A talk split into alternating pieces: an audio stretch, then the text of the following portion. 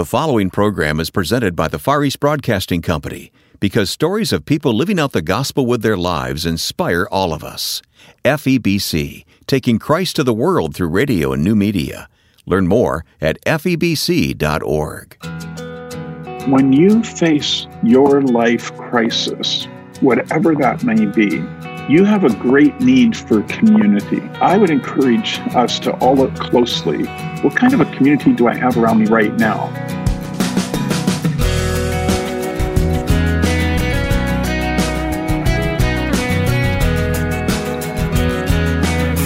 Coming up on First Person, Carson Pue shares lessons he's learned about grieving, including the importance of community when we lose loved ones. I'm Wayne Shepherd, and you'll hear Carson's story in just a moment on this edition of First Person. Before we meet our guest, though, a word of thanks to the Far East Broadcasting Company for making First Person possible here on your station. FEBC is a gospel centered ministry reaching deep into hard to reach countries with the good news of Jesus Christ. Through radio and internet programs, FEBC touches tens of millions of lives each day. Learn more how you can support FEBC by visiting febc.org and seeing the stories of changed lives. febc.org. Until all have heard. When Carson Pue's loving wife of many years died of cancer, he thought he'd spend the rest of his life as a single man. But God surprised him with another love in his life, and then she was soon gone before they hardly got started. Although it was difficult, Carson slowly began to experience the comfort of a loving God as you'll hear in his story. I'm speaking to you from uh, Vancouver, British Columbia, uh, where I've lived for a big chunk of my life. I have had a history uh, in terms of career where I started off in business, uh, then went uh, into the pastoral ministry, pastored in several churches, uh, and then it was almost like the Lord brought me back to utilize some of my business skills within the context of Christian ministry. And so I've given leadership to other organizations, helping them with just the operations in a sense of how can we be most effective for the sake of the kingdom. And in doing that, um, I have worked with lots of teams of people and I am best known as a mentor. Um, I've written books on mentoring uh, that uh, one of them is used as a textbook in many uh, universities and seminaries on the subject of mentoring. And I really find that when I'm exercising my spiritual gifts through the context of one on one connecting with people, that's that's when I feel like I'm in the nucleus of God's love mm. and purpose for me. Mm. And so, um, right now, uh, I spend my time uh, doing executive mentoring with uh, Christians who are leading both businesses and uh, ministry organizations and trying to help them to um, try to help them to see what God is doing in the midst of all of this. And we're in a very interesting time right now. So I'm having some amazing conversations with people. I have um, three uh, adult sons. Uh, they are all married. So I have three daughters by marriage. Um, and I have seven uh, grandchildren and they all live within uh, 15 minutes of where I'm living right now. So oh, that's a blessing. Uh, it wasn't, yeah, it is. It wasn't always the case, but um, they all returned home and uh, are close by now, which is fantastic. I I tell people that uh, you know I've had many titles in my life, but Grandpa is the best title ever. Well, Carson, given your calling and your expertise, I'm sure there's lots that we could talk about, and maybe we can do that sometime. But I'd like to focus on a personal love story, two love stories actually, that you tell. And uh, I'll let you begin wherever you want to begin, but it starts with your, your wife, Brenda. My wife, Brenda, uh, passed away um, from cancer. She developed a form of lung cancer that was very unique and Brenda was like one of the healthiest people on the planet. And it's one of those stories where it comes as a shock to everyone. Uh, and we were stunned by it. Um, at the time when she was being diagnosed, uh, our entire family, like my whole clan, kind of jammed into this doctor's office that was not intended for that many people. And we're listening to this specialist um, talk about the spread of the cancer within Brenda's body. And and I I've done a lot of work in hospitals and with people as a pastor, and I I know that we should never ask, you know, how much time are we talking until death? It just doesn't seem like the right question to ask. But when you're in the setting, you can't help yourself. Mm-hmm. It's like, um, and so I found the words coming out of my mouth of like, how long are we talking? And at the time, the doctor said, um, well, um, sort of a, a, maximum of 150 days. Mm. And that, when those words were spoken, uh, time just stopped for all of us. Um, I think we, think we went into the hospital, into the doctor's appointment, um, thinking like, well, this is going to work out. This is, this is somehow this is going to work out. But the doctor wasn't giving uh, hope at that point, and and Brenda's response with a, a great big smile on her face, she said, "You don't number my days."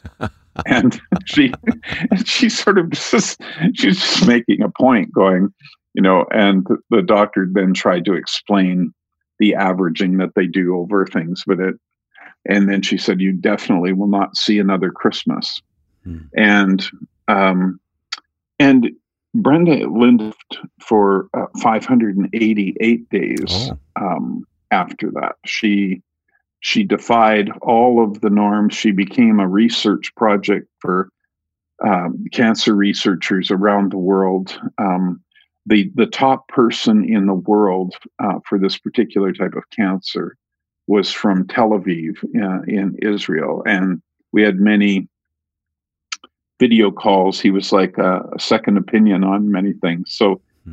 uh, but I would say, you know, looking back on that now, and this is like five years ago, um, those 588 days were the the richest, uh, most loving, wonderful days of our marriage, mm. and we mm. were married just just under 40 years. But um, that was just a it was an amazing journey. Uh, she's written she wrote a book about it, um, and the book is called "But If Not," and the reason why the book is titled that is um, one of my sons came to her and uh, well into the journey and just said, "Mom, I just don't get this. You know, you have it what seemed like half the world praying for your healing, and you're not getting better. And I, I don't, I don't understand." And Brenda said to him, um, "Well, honey, like God's going to heal me." uh, and I would prefer if it was here and that I got to spend more time with you. But if not, uh, he's basically he's going to heal me in, in heaven. That's right. And it refers to the story in scripture where Shadrach, Meshach, and Abednego are thrown into a fiery furnace and they're being asked to uh, really renounce their faith in God. And they are hoping that they will not be burned in the fire. Uh, but then it says, but if not, we we will still not mm-hmm. bow down to you.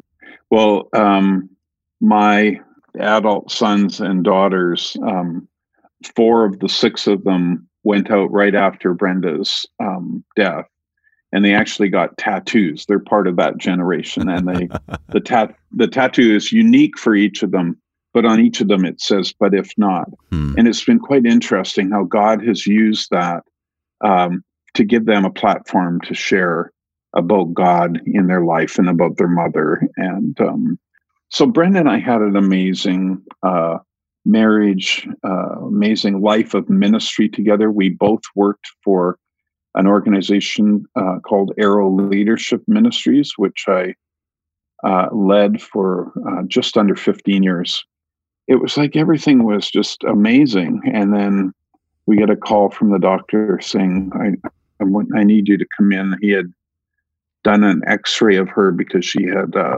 stitch in her side and so he checked and it, it turns out to be cancer. Well we could talk for a long time just about the whole grief process with that and i've learned a lot. I attended a grief group um, called grief share which i highly recommend to people who have lost someone uh, or experiencing loss and then I also saw a therapist uh, for a while to, um, and I recommend that to people. They, these are times when we need help, yeah. and there are people out there who can be of assistance to us. There's more to Carson Pue's story, and you'll hear it coming up next here on First Person. I'm so grateful for the grace I received while listening to FEBC all day long. I cried listening to God's message multiple times. The Far East Broadcasting Company receives millions of responses each year from grateful listeners. FEBC is dedicated to taking Christ to the world through radio and new media.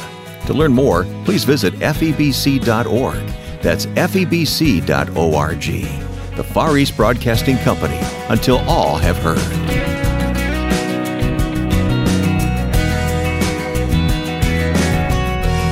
My guest is Carson Pue, and Carson is telling us his own personal story today. It's a love story times two. And I'm so grateful that Carson is willing to do this with us. Um, you had 39 wonderful years with Brenda. After her diagnosis, she lived for some, some 500 plus days, and you described those as wonderful days in your marriage.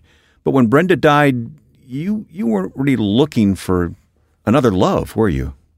Oh no, not at all. I, I, although I would say for those listeners out there who have lost uh, a spouse, lost a loved one, one of the things that you experience the grief process is the loss of companionship. And I certainly missed that with Brenda. And so there, there is this little nudge towards w- wishing that there was companionship, but but I had this wonderful marriage, and I just felt like it doesn't get any better than that. So I'm not looking. well, I was speaking at a conference at uh, Barnabas Family Ministry. It's a Barnabas is a, a Christian conference center that's located on an island off the coast of British Columbia. It is honestly, Wayne, one of the most beautiful places in the world. And I've spoken up there many times. And at the end of this conference, um, I was actually just helping their staff there to load luggage onto a truck to go down to the boat to head back. And there was a woman up in the truck. Her name is Ruth Blake, and I've known Ruth since 1973. And uh, and we're just chatting and everything. And and then through through our conversation, um, I found out that she wasn't married. I thought she had been married, but she hadn't been married for 14 years. And at the when we were, were about to leave, um, I hugged uh, Rob and Kathy, who um, are the founders there and have I've, and we've been friends for a long time. I gave them a hug, and then I gave Ruth a hug. And when I gave Ruth a hug, it honestly felt like somebody had taken battery cables from a car and put them onto my shoulder. I actually experienced this sort of electric shock um, that that happened. It startled me, really startled me, and I got onto the boat and I left. And what, Lord, what just happened? And I got up the courage to text, and I said, uh, this is the part that wasn't very brave. I said, What just happened there? And I thought it was vague enough that if nothing happened, uh, that we could just talk about what a great uh, retreat we'd had. And but she wrote back and she said, I don't know, but something happened. And I think we should talk about it. So it led to conversations. I, I asked if we could meet again. And she said, Not unless you tell your sons about me, mm. about this, and get their permission to talk. And my sons are are young men who live with me in life. We walk through life together, but they're also they're like accountability people for me. They we we we we just live life together. And I was nervous about talking to them about this, and uh, and she said, "Well, it's absolutely essential. I won't meet with you unless you talk to your son." So I talked with my sons, and I they immediately kind of went, "Oh my gosh, Ruth!" Like they all know Ruth, and they gave me their blessing, prayed over me, and uh, Ruth and I had eight months of uh, dating. Uh, we were to be married in June. And then uh, tragically, uh, Ruth died 26 days before our wedding, mm. again of cancer. And oh, um, she went into the hospital and she died in eight days. Oh. It, you know, I. I left. I, I left the hospital after her death, and then her service was within a week. Uh, but Wayne, I was not in a good place. I I felt like I've served God almost all my life in a very focused way, and I didn't understand um, why this would happen. So at that time, I have a friend.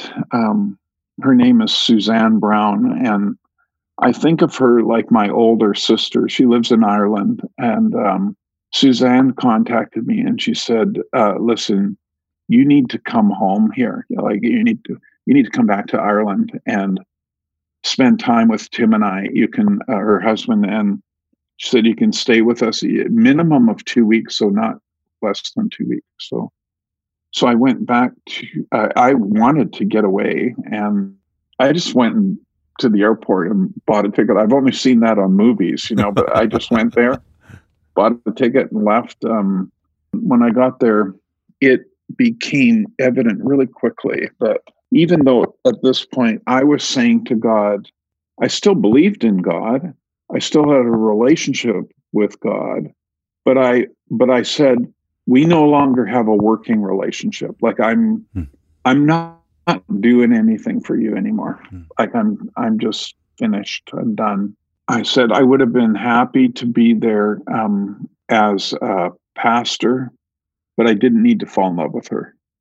And she said, No, you absolutely had to fall in love with her to fulfill what God the Father wanted, which was for Ruth to experience the unconditional love of a man before she met her Heavenly Father. And without knowing anything of Ruth's story, those words really stuck with me.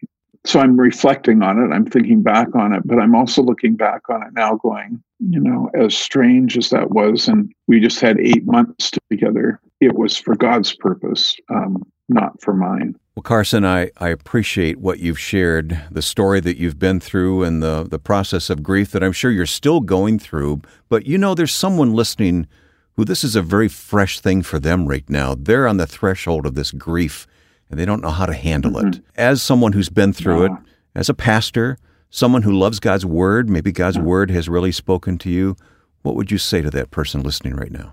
Well, Wayne, I would I would broaden this to include those who are dealing with somebody who has been suffering with a terminal illness. They call it a terminal illness in the hospital because I think sometimes those days are even harder to comprehend because you're living with the person in the present, but there is an end that's coming, you know, so you're you're living with that. And my learning that I went through was God was calling me to trust him at a whole other level and Brenda and I had this one time we were praying together down by our fireplace, and we were actually reflecting on, on how amazing this time was. She she made the comment, "We we should have been living like this all along." And what she was referring to is trusting God with abandon. And more specifically, and some listeners might relate to this, I was being challenged to trust God regardless of the outcome. I realize that I'm pretty good at trusting God if things are going my way. But when He calls on us to trust Him, regardless of the outcome, that is a whole other level of living. I feel almost uh, sad that it took me this long to realize that. But once you start living out of that kind of level of trust, wow, it's amazing for those of us who have lost a loved one, I share with a lot of people, uh, first of all, to get uh, get help around you, get a community around you, and don't be ashamed of that. I I felt when I went to Grief Share, I um I took I took forever choosing the location because I wanted to go someplace where nobody knew me, and um and I went I went to this group and I every week I actually had to almost fight with myself to go to it. I didn't want to go to it because the only thing that all of us in that room had in common was we'd all lost somebody. It was it didn't seem like an, a natural affinity group to me. But every time I went, God gave me a little nugget of learning that was necessary for me to do the walk uh, forward. And so I greatly appreciated that. And then it was about a year later where I found that I was stuck. There are times when you kind of you hit a you hit a speed bump that you just can't quite get over. In Romans chapter 12 right at the beginning it talks about how we have gifts differing. I love that phrase because all of these people around us, all you and I, everyone have we all have gifts differing and so when we need help at those times, God has people out there with the gifts who can help us. So don't be so proud and so wounded to not reach out for help when you need it. Let me encourage that. One other uh, piece of wisdom that I would add is that when you face your life crisis, what, whatever that may be, you have a great need for community. I, I would encourage us to all look closely and to ask the question what kind of a community do I have around me right now? Because when the crisis hits, that's not the time to form a community. I, I recognized only in retrospect that we had a lot of support uh, in our journey because we had invested in relationships uh, prior to that. So who who would you call upon to help you for a year or two years of your grief journey, whatever whatever it takes to help you um, get through that. Good advice from a man who knows grief and knows the healing power of God to bring hope and comfort. Our guest has been Carson Pue, and you'll find additional information about Carson on our website, firstpersoninterview.com. This interview and all of our past programs are archived for online listening. You'll find them at firstpersoninterview.com, or you'll find First Person on many podcast platforms. Plus, there's a free smartphone app which makes downloading these interviews easy for listening on the go. Just search for First Person Interview in your App Store. Bringing you these weekly interviews is made possible by the support of the Far East Broadcasting Company. Why? Because the stories of lives comforted and changed by Christ are celebrated by all of us, and FEBC wants you to rejoice at the stories of people turning to Christ wherever FEBC's programs are heard. On the website febc.org, you'll find inspiring stories of people in far corners of the world who are listening to FEBC and giving their lives to the Lord. Watch the videos found at febc.org and give thanks for this ministry. Again, go to febc.org. The Far East Broadcasting Company until all have heard. Now, with thanks to my friend and producer Joe Carlson, I'm Wayne Shepherd. Thanks for listening to First Person.